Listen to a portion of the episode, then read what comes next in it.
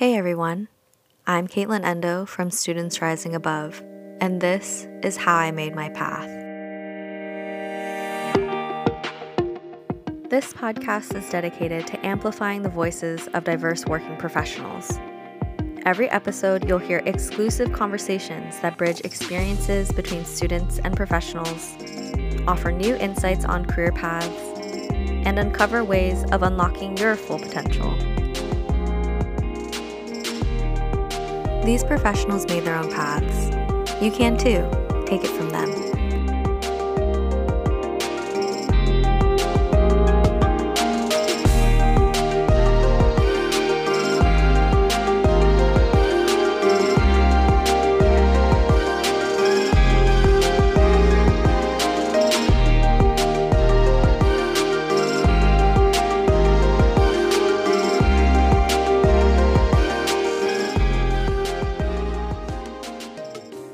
Episode of How I Made My Path, we're joined by SRA board member Maurice Brewster.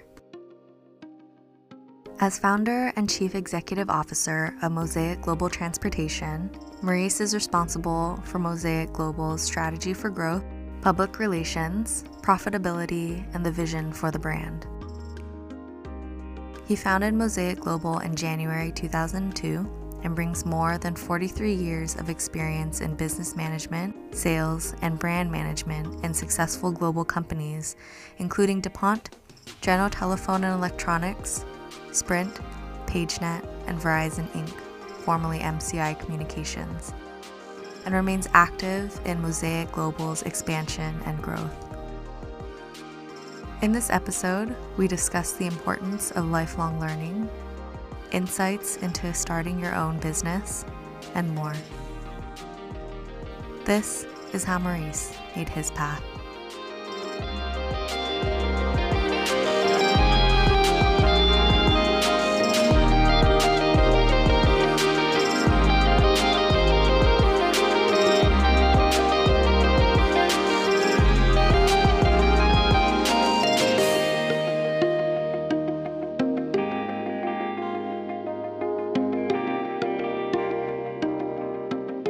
Welcome to the podcast. Thank you so much for joining me today. If you don't mind, can you introduce yourself and share how you would describe your career path? Sure. My name is Maurice Brewster. I am the CEO and founder of Mosaic Global Transportation. Uh, Mosaic has been in business, uh, we're celebrating our 20th year this January. Uh, prior to that, I was a corporate business person, uh, achieving levels up to the vice president level of um, some major corporations here in, in the United States, uh, and just took all of those skills and all of the things that I learned at these major corporations and bundled them together and started uh, Mosaic Global Transportation in 2021. Excuse me, 2001. Mm-hmm. That's great. Yeah, it's so awesome that you're able to kind of pull from your varied experiences. Um, I'm kind of curious when you were a teen or a young adult in college, were there any experiences you felt like influenced your career decisions? Um, most definitely. Um, I was super, I grew up in Harlem. Uh, I was so impressed with the uh, Black bankers that came into Harlem.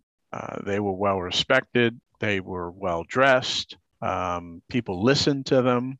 Mm-hmm. And uh, I always wanted to be around money. So I figured that's a perfect career, mm-hmm. you know, uh, to be a banker. Uh, mm-hmm. Uh, so um, most of my uh, development in high school and then moving into college, I thought I wanted to be a banker. But then I found out bankers didn't make a whole lot of money. So I, I chose a different path. Uh huh. And you mentioned, you know, you had this kind of business career before your entrepreneurial one.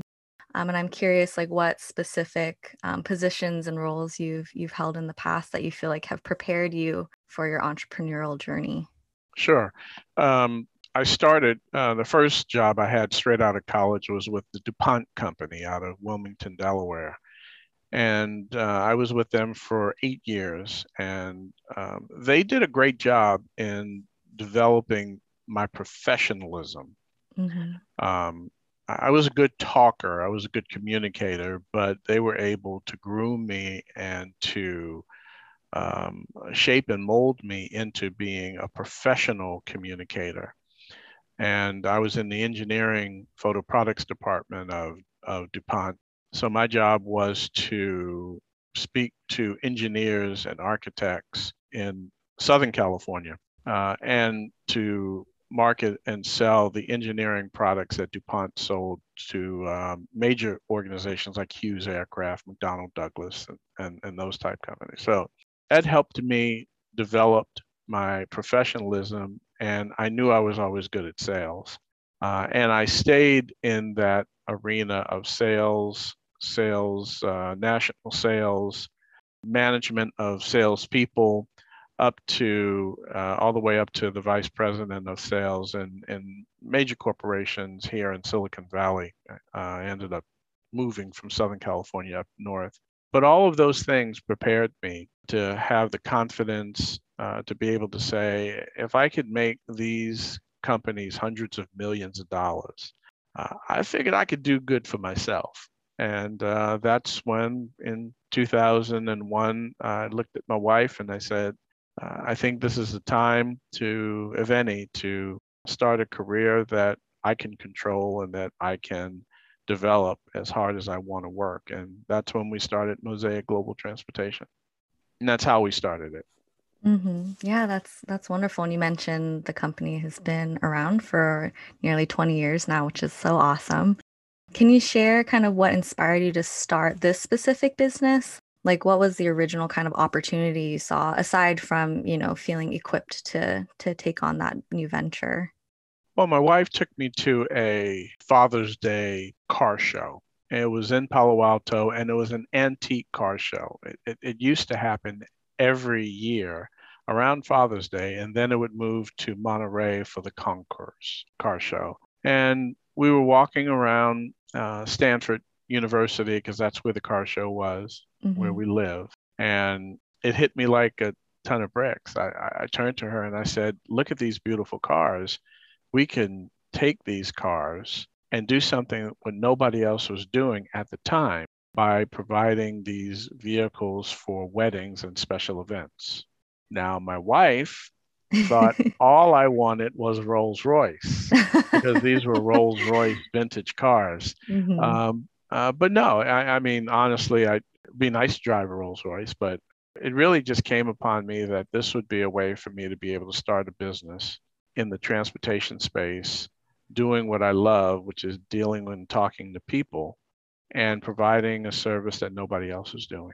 So, after much thought, prayer, and debate, mm-hmm. she supported me and mm-hmm. we started uh, Mosaic Global Transportation. Yeah, that's that's so cool that you had like a aha moment, like a light bulb went off, and it was, you, it was definitely an aha moment, most definitely. I feel like a phrase that's pretty common, like thrown around, is the entrepreneurial spirit, and kind of the cornerstones of that, to me anyway, is kind of approaching thinking that actively seeks out like change and problem solving, um, which obviously you found that niche kind of in the transportation space. To you, what what does having an entrepreneurial spirit mean? And has that kind of changed over time now that you're 20 years in? Well, I had this ability and capability to take any assignment that was given to me within the corporate structure. Mm-hmm. So, working at DuPont, or working at GTE, or working at Sprint, or working at MCI, which is now Verizon. I, had the ability to be able to take those assignments and uh, do what an entrepreneur does. And that's being a, a business person within the confines of somebody else owning the business, but acting as though it was my franchise, it was my business. And that was the ultimate motivation for me to be successful because I knew that my success within the organizations depended on my ability to be able to take those skills, those God given skills, and the skills that I was trained and learned to develop, and to get people to say yes to me. And I was really good at that. so, being a good entrepreneur, uh, just gave me the confidence of saying if I could be an entrepreneur and be successful with these major corporations, I could be a good entrepreneur and have my own business and run my own company. And that's what it was. It was being able to take those assignments and act as though they were my own for my own success. No one had to motivate me because I knew if I worked harder, I would be more successful. If I worked smarter, I would make more money. I would grow mm-hmm. up the ladder. And that's what I did, uh, you know, up to a, a, level of vice president. And that's when I then said, I like the title of president and CEO. so, so, right. so, that's what I did. I jumped in, you know. And, and I will tell you, though, that you can have entrepreneur, entrepreneur skills and desires and not really be a good business person. Mm-hmm. Uh, you could be a good salesperson, but not mean it doesn't necessarily mean that you'll be a good manager and a developer of people. I was lucky that I had I, I had some good core skills. I had some good developed skills and some good God-given talent that allowed me to bundle all those things together and motivate people to want to get on the uh, the, the train uh, mm-hmm. going in the right direction, which was a direction that I felt would would bring us success. And uh, we've been blessed. We've had we've had 20 years of success. We've had our ups and downs because of the recessions and the Great Recession, and most recently uh, COVID. But we've been able to make it through because of good, solid uh, education, uh, which was key. Good, solid mentorship, and just um, the ability uh, and the knowledge and confidence of knowing that I could get through anything. Yeah, I really love the confidence bit because it seems like you knew what you were good at. You know, you've been um, kind of tapping into those gifts earlier on in your career. So it's really great. I think there is like a level of self awareness that has to happen prior to jumping in, I'm sure.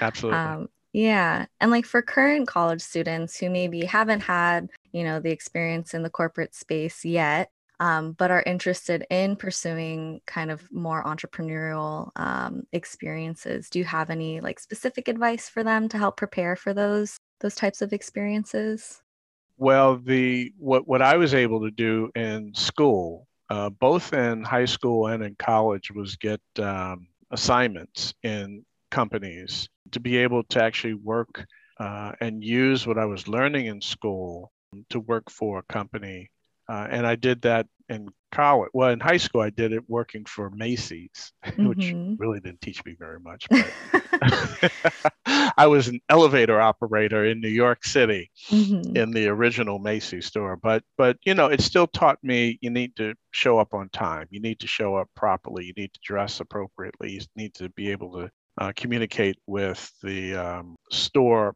um, folks coming into the store to buy uh, merchandise. So that that mm-hmm. was good. But what really happened was I got internships. Mm-hmm. And internships are key because that's giving you the ability to be able to learn what it's like working for a corporate conglomerate. And for me, I, I was able to work two years in my uh, sophomore and junior year. I worked for Dun and Bradstreet. Uh, in New York City, on down downtown on Wall Street, and that gave me an incredible uh, learning curve to be able to see what it's like to work for a major corporation. And, and of course, having that then opened up tons of doors for me because I was able to not only have good grades, um, a good presentation, a good resume, but then I had practical experience of mm-hmm. working for a, a, company called, you know, a company like Dun and Bradstreet. So that gave me what I needed in order to um, land my, my my first job out of college, which was with uh, DuPont. Yeah, I'm a part of the career development team at SRA. So when you said internships, instantly smiled because that's definitely something we encourage our students to partake in just because it does give you that practical experience and the network, you know, um, being able to network with folks. So thanks for mentioning that. Sure you mentioned you know the highs and lows of owning a business there you know it's kind of granted most businesses will have their highs and lows do you mind sharing some of those moments um, with with folks would you like me to share the lows or the highs i've got both you start with the um, yeah you know i mean we, you know, we run a ground transportation company. We move the employees of major corporations here in Silicon Valley from point A to point B. Mm-hmm. So some of the highs have been the fact that we um, have contracts with companies like Johnson and Johnson, with uh, uh, Apple, with Facebook, with Merck, with IBM, mm-hmm. Uh, with J.P. Morgan Chase, Goldman Sachs. All of these companies uh, believed in uh, our ability to be able to provide ground transportation services, safe ground transportation services for their employees. So uh, the highs of my entrepreneurial 20 years is the fact that I've got a who's who list of corporations that say yes to Mosaic Global Transportation. The lows that I've had uh, had uh, everything to do with our economy. Um, mm-hmm. Um, in in our first, um, you know, we again we started in 2002, late 2001, but really we launched in 2002. Uh, the first low was uh, the recession that happened in 2008. Mm-hmm. And we've been through now um, three recessions and a pandemic. And those were all lows. they were bad right. times. Mm-hmm. But you know, you what what you learn from that as as an entrepreneur, as the chief executive officer, you need to make changes immediately mm-hmm. in order to get into survival mode. And since we had gone through that, uh, well, since I had the book knowledge of it in 2008, and then the other recessions leading to the Great Recession, leading to the pandemic, I had learned that you need to spend money only when necessary. Uh, you need to trim staff, which is unfortunate, and you need to uh, limit your exposure and work with your creditors so that they understand because they know what we're going through in the economy, so that, that it's not oblivious to them. So um, being able to be honest and open and communicative with them to let them know that, hey, I'm going to get through this just like you're going to get through this and i just need some assistance and help. So having having transparency and honesty and and and all those things along with the fact that i'm doing everything i need to do to trim down my company so that i can get through um, this tumultuous time those are the things that we had to do, the lows of the low that we had to do um, uh, in order to survive. And COVID was worse because right. in the recession, at least you had, in the recessions, at least you had some kind of business going on. Mm-hmm. Well, in COVID, no one was traveling. No right. one was coming to San Francisco in the Bay Area. No one, no businesses were traveling. Apple, Google, Facebook, Merck, Johnson and Johnson, J.P. Morgan Chase, Goldman Sachs, all of them shut down. Everyone started working from home. That means no one was using our services. So our cars uh, and our uh, uh were were not moving, and uh, which means that we couldn't employ the employees, the drivers that the only way they make money is by driving. So they had to be furloughed or laid off. So that was tough. But um, there, by the grace of God, we were able to make it through it. We had good relationships with uh, our key corporations, and they helped us through this time. And um, that was the ability for us to continue to have uh, coming to our employees so that they could pay their bills, they could have food on the table, and and not worry about um, you know this terrible uh, pandemic that we just that we're still going through. Yeah. Yeah thanks for sharing those. Yeah i was definitely going to bring up the pandemic because obviously all sectors and industries were affected some more than others. And i feel like there's there's value in companies and organizations that are able to be agile and innovative while also kind of staying true to their mission. Do you feel like there's any kind of pivoting that you all had to do that offered some lessons learned that you'll take on in the future? For the pandemic? Mm-hmm. Yeah, yeah. We, again, so we move people. Uh, mm-hmm. We're a mm-hmm. ground transportation company that moves people. We turned into a ground transportation company that moved things. We started moving packages and we started moving mail we had some extra um, time and people and and again some of our corporations uh, through the pandemic paid portions of the contract so we still had some money coming in so we were able to offer our services to fema and to the first responders and to the doctors and nurses that had to work double shifts and triple shifts in order to take care of the ill.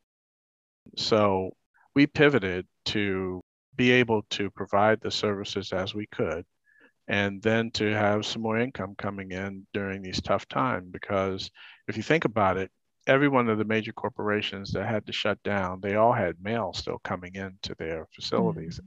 and that mail was piling up like you wouldn't believe it had to be distributed to buildings and to places and to people so that the mail uh, so that they could do what they could do from home mm-hmm. so we were able to be uh, in essence uh, a messaging company um, a mini federal express or a mini ups uh, mm-hmm. over here at mosaic global transportation and that worked out that worked out well for us yeah, that's really awesome how you're able to pivot and, you know, keep keep kind of money coming in in really uh, creative ways. That's really awesome to hear. I'm kind of curious too, like what it's like to be your own boss. Like there is, you know, the responsibility of your employees and of course the business and the health of the business. But is there anything that you'd like to share about what it's like being your own boss?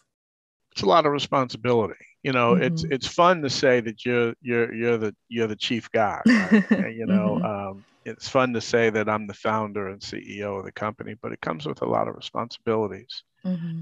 Think about it we have 126 employees that work for us and they are depending on the decisions that my wife and i make for their livelihood for their ability to put their kids through school for their ability to pay rent pay mortgages for their ability to put food on the table. So, um, you know, with um, great success comes great responsibility, and and and that weighs heavy on every decision that I make within the company. Uh, is this decision going to help build the company, grow the company, which is going to help build the employee and help build the employee's ability to make more money? uh, within the company because as, as, as well as we do, our employees should do well as, in effect, they should do as well as we do. Mm-hmm. Uh, they should grow as we're growing. So that's, you know, the number one responsibility for me is to make sure that the decisions that I make are the right decisions that help the company grow and that help the employees grow and expand and learn and do do better. So um, that's a heavy responsibility if you think about it. Um, it's not a selfish responsibility. It's something that you have to make decision that's in the best interest of the company, but also that benefits the employees.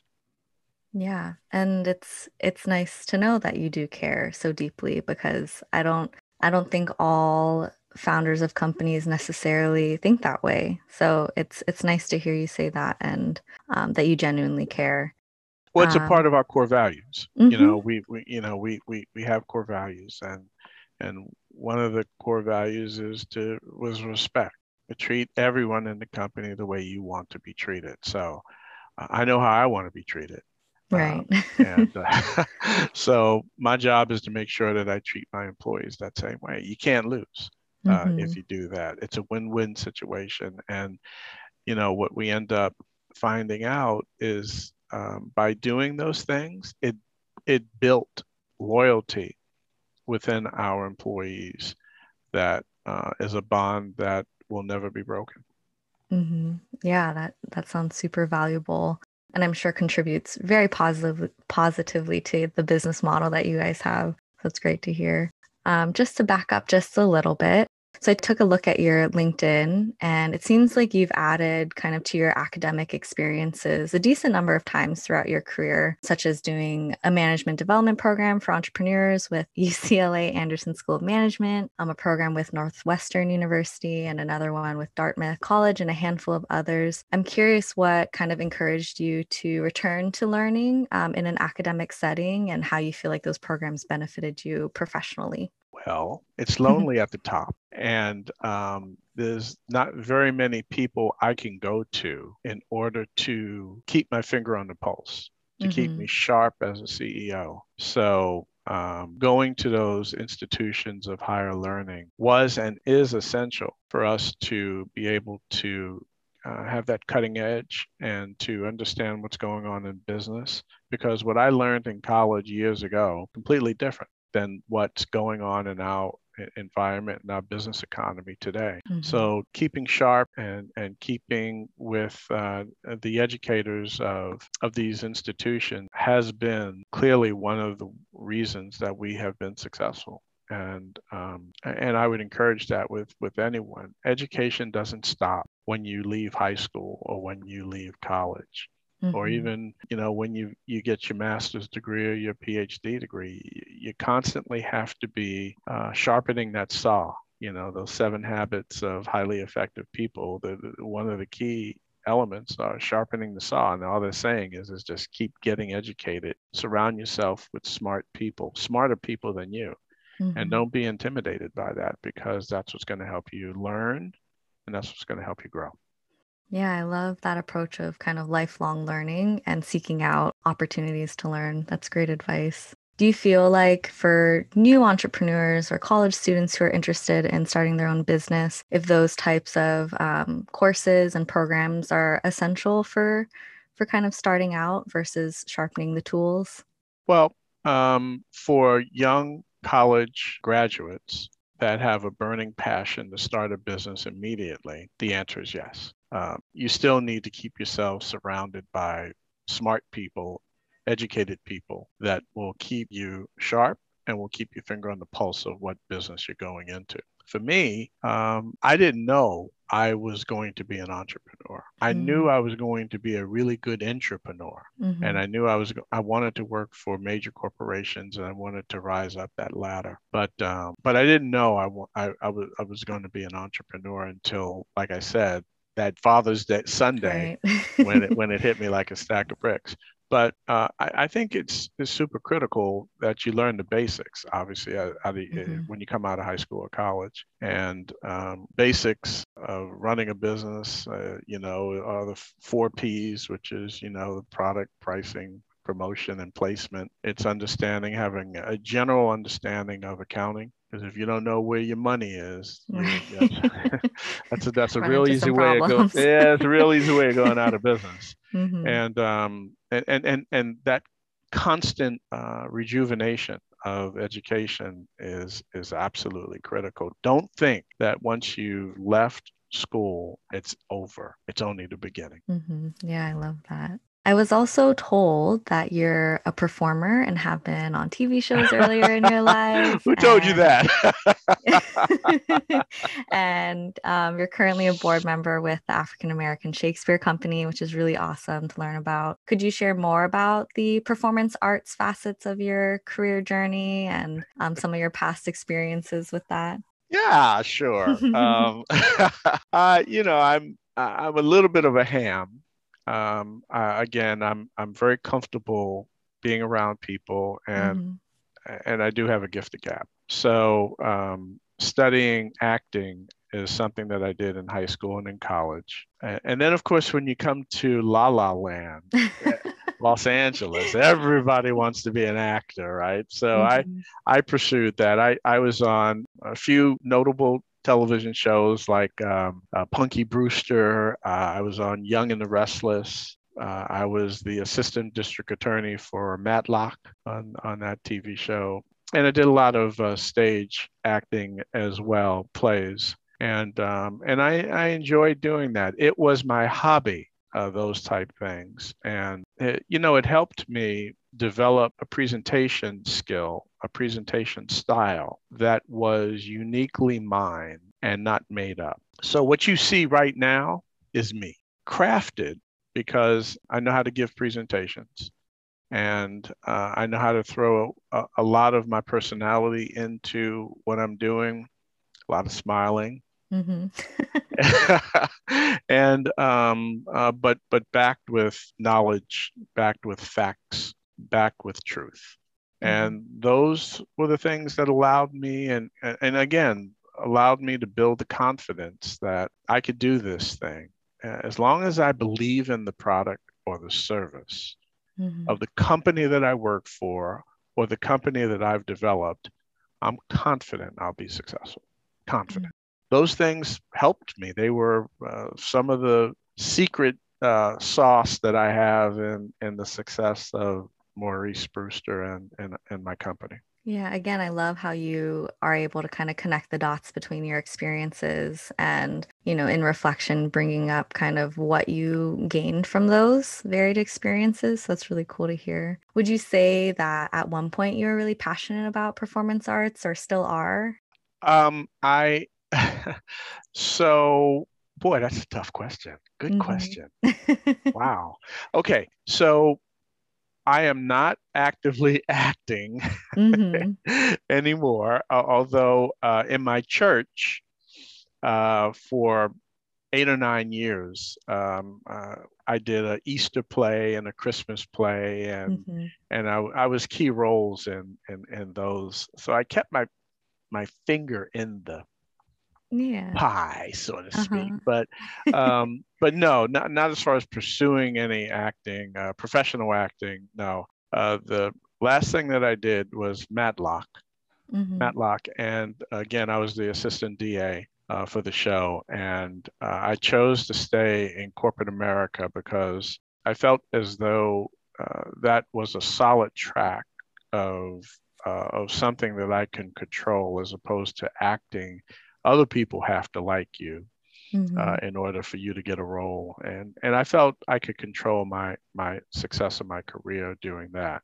Now you look at Matlock it went on for 11 seasons. I don't know. But no i'm happy that uh, the path that i took and the fact that i've been an entrepreneur for 20 years now Mm-hmm. Yeah, yeah, for sure. I think sometimes, myself included, folks think that you can only have like one passion or one calling, but I have to remind myself all the time that that's not always the case. Even for myself, like I'm passionate about food, but I'm also passionate about college access and youth empowerment. Um, like both of those things can be true. And sometimes I struggle, and I know our students sometimes struggle with not only identifying a passion, but also how to balance kind of your passions and what makes the most sense financially when considering a career or how to spend your time. Um, so when you did walk away from acting and kind of made that choice to continue on in corporate America, um, what was that decision making process like for you? And do you have any advice that you can share with young college students or just new grads who are trying to navigate that themselves? You know, keep keep all options open uh, especially when you're young in your career. Who knows what the pathway is gonna is gonna take you? Mm-hmm. So I would say, you know, be open, keep uh, the the irons in the fire because uh, I had no clue again that I was going to be an entrepreneur for 20 years. I've been doing entrepreneurship longer than I've done anything mm-hmm. in my career. And, that wasn't the path that I took. I was going to be a corporate executive um, and, and moving up the ranks and uh, maybe up to a president level and, and running an, an organization that somebody else owned. Right. So keeping all options open was was good for for me and i would say it would be good for the uh, the students as far as why i shifted um, back in the 80s now I'm telling you how old I am. back back in the 80s, um, there was a serious issue about Hollywood taking black and brown actors and actresses seriously.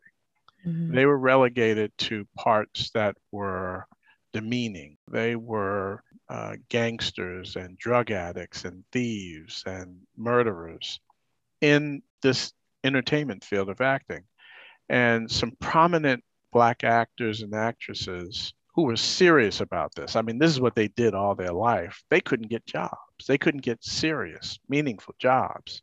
Mm-hmm. So, in me looking at this, saying that, you know what, I, I like acting, but it's not really what I went to school for. And it's not really what I wanted to do professionally. I just did it because I was in Los Angeles and mm-hmm. everybody wants to be an actor in Los Angeles. So so I made that decision to say, you know what, if they're having issues and problems getting serious roles, leading roles, uh, and I'm no Sidney Poitier, you know, I'm no uh, Cicely Tyson, uh, uh you know, so if they're having issues, since I'm not committed 100%, I probably would have issues. So then I made the decision to stay corporate America. mm-hmm. and thus my path has gone the way it's gone. But um, that was why I made the decision to to shift away. And again, back to what I said originally for your question, Caitlin, is that keeping all options open is key. Don't don't shut it down. Keep it open. Yeah, yeah, that's great advice. Thank you for sharing that. Um, and look at all... you. You, you should know, be on. You should you should be on 60 Minutes. I mean, you, the questions you ask. I mean, that's some pretty great questions you, you're going with. Uh, I appreciate that. Thank yeah, you. no, no, problem. I'll call I'll call uh, Scott Pelley and tell him he needs to add you on as as a correspondent. Thank you. I appreciate that. Yeah, this has been a really awesome learning experience for me too. So I'm glad you think my questions are good. Um, so, of course, you know, in addition to being a board member with the African American Shakespeare Company, you're also a board member with SRA. Um, and I'm wondering what originally attracted you to SRA and why you decided to become a board member. It's pretty much what has driven me to choose the boards that I choose to serve on. And they usually go back to the development of kids. I didn't have a dad in my life. My mom uh, raised me. She worked multiple jobs in order to keep me in school, private schools in New York. So I didn't have a male uh, role model. And my mom was working all the time, so she didn't have a whole lot of time to work and develop me either. Mm-hmm.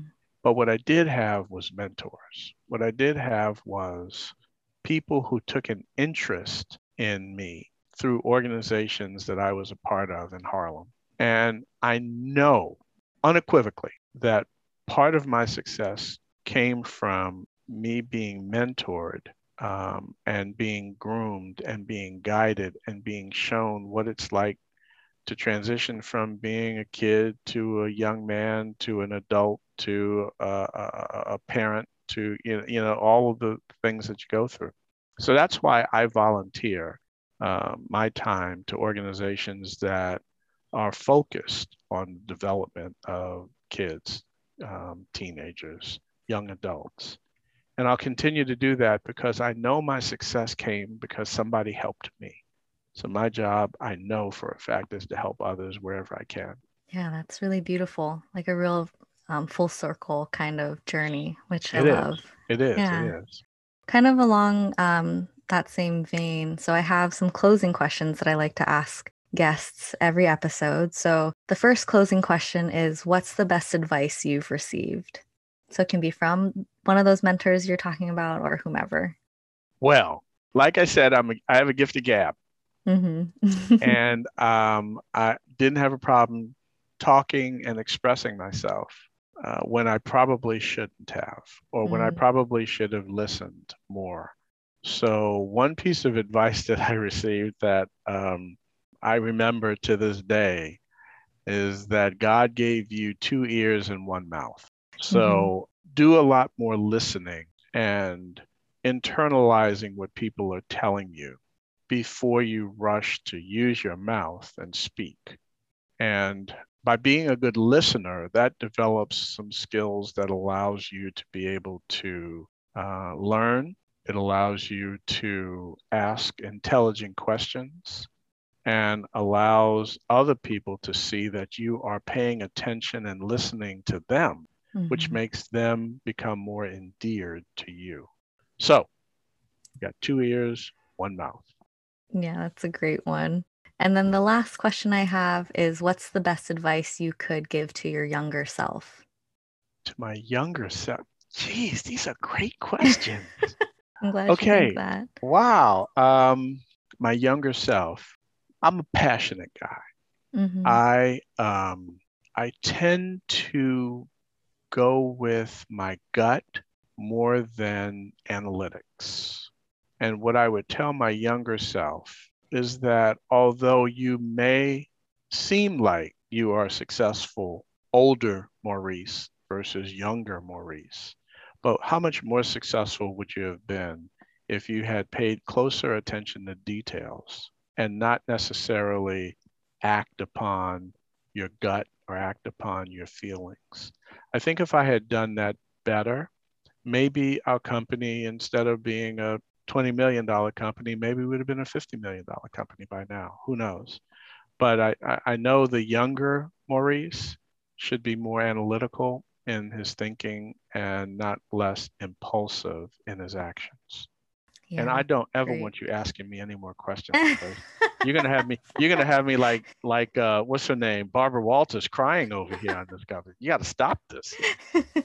We're Good actually stuff. almost at time, so this works out perfectly. But that's great advice. I think yeah. there is like a balance between trusting your gut and kind of taking in all the information you can um, access at the time. But yeah, you know, and, and, and if I could throw out one other thing, um, mm-hmm. because uh, where I thought you were going with the question was uh, uh, lesson lessons learned from being an entrepreneur. And what I will tell you is, again, as an entrepreneur, if I had to do it all over again 20 years ago, I would have developed a relationship with a bank early.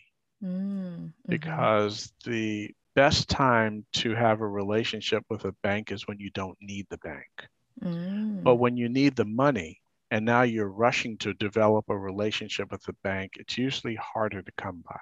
So as a as an entrepreneur, if I had to do it all over again, I would have established a relationship with my bank. I would have had a personal relationship with the banker so that he or she would have known what our company was, what we were about, how we were developing, so that uh, they could walk along that journey with me when it was I needed large sums of money for investment to take the company to that next level. I didn't have that, and it my process uh, was delayed because of that. So that's some advice I would give young budding entrepreneurs.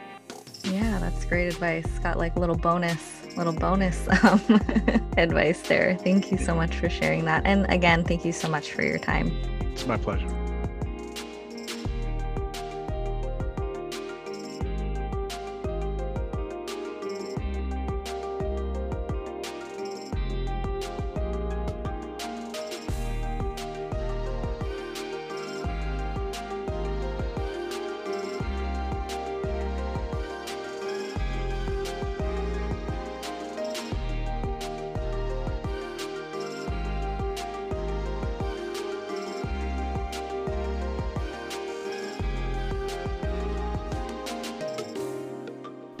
Our next episode, we're joined by SRA board member Walter Stewart. Walter is the co founder and CEO of MedCurio Inc. Tune in to the next episode to learn how Walter made his path.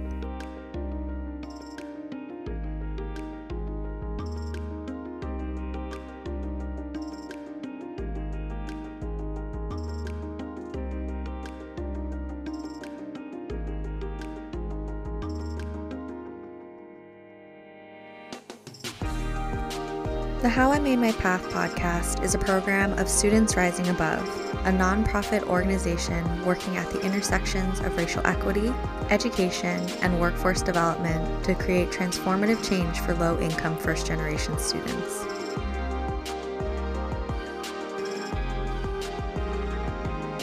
This podcast and all the services provided by SRA would not be possible without the generous support of our donors. Please consider making a donation to support our work by visiting studentsrisingabove.org, where you can also learn more about SRA. For more information on our podcast, check out at My Path Podcast on Instagram.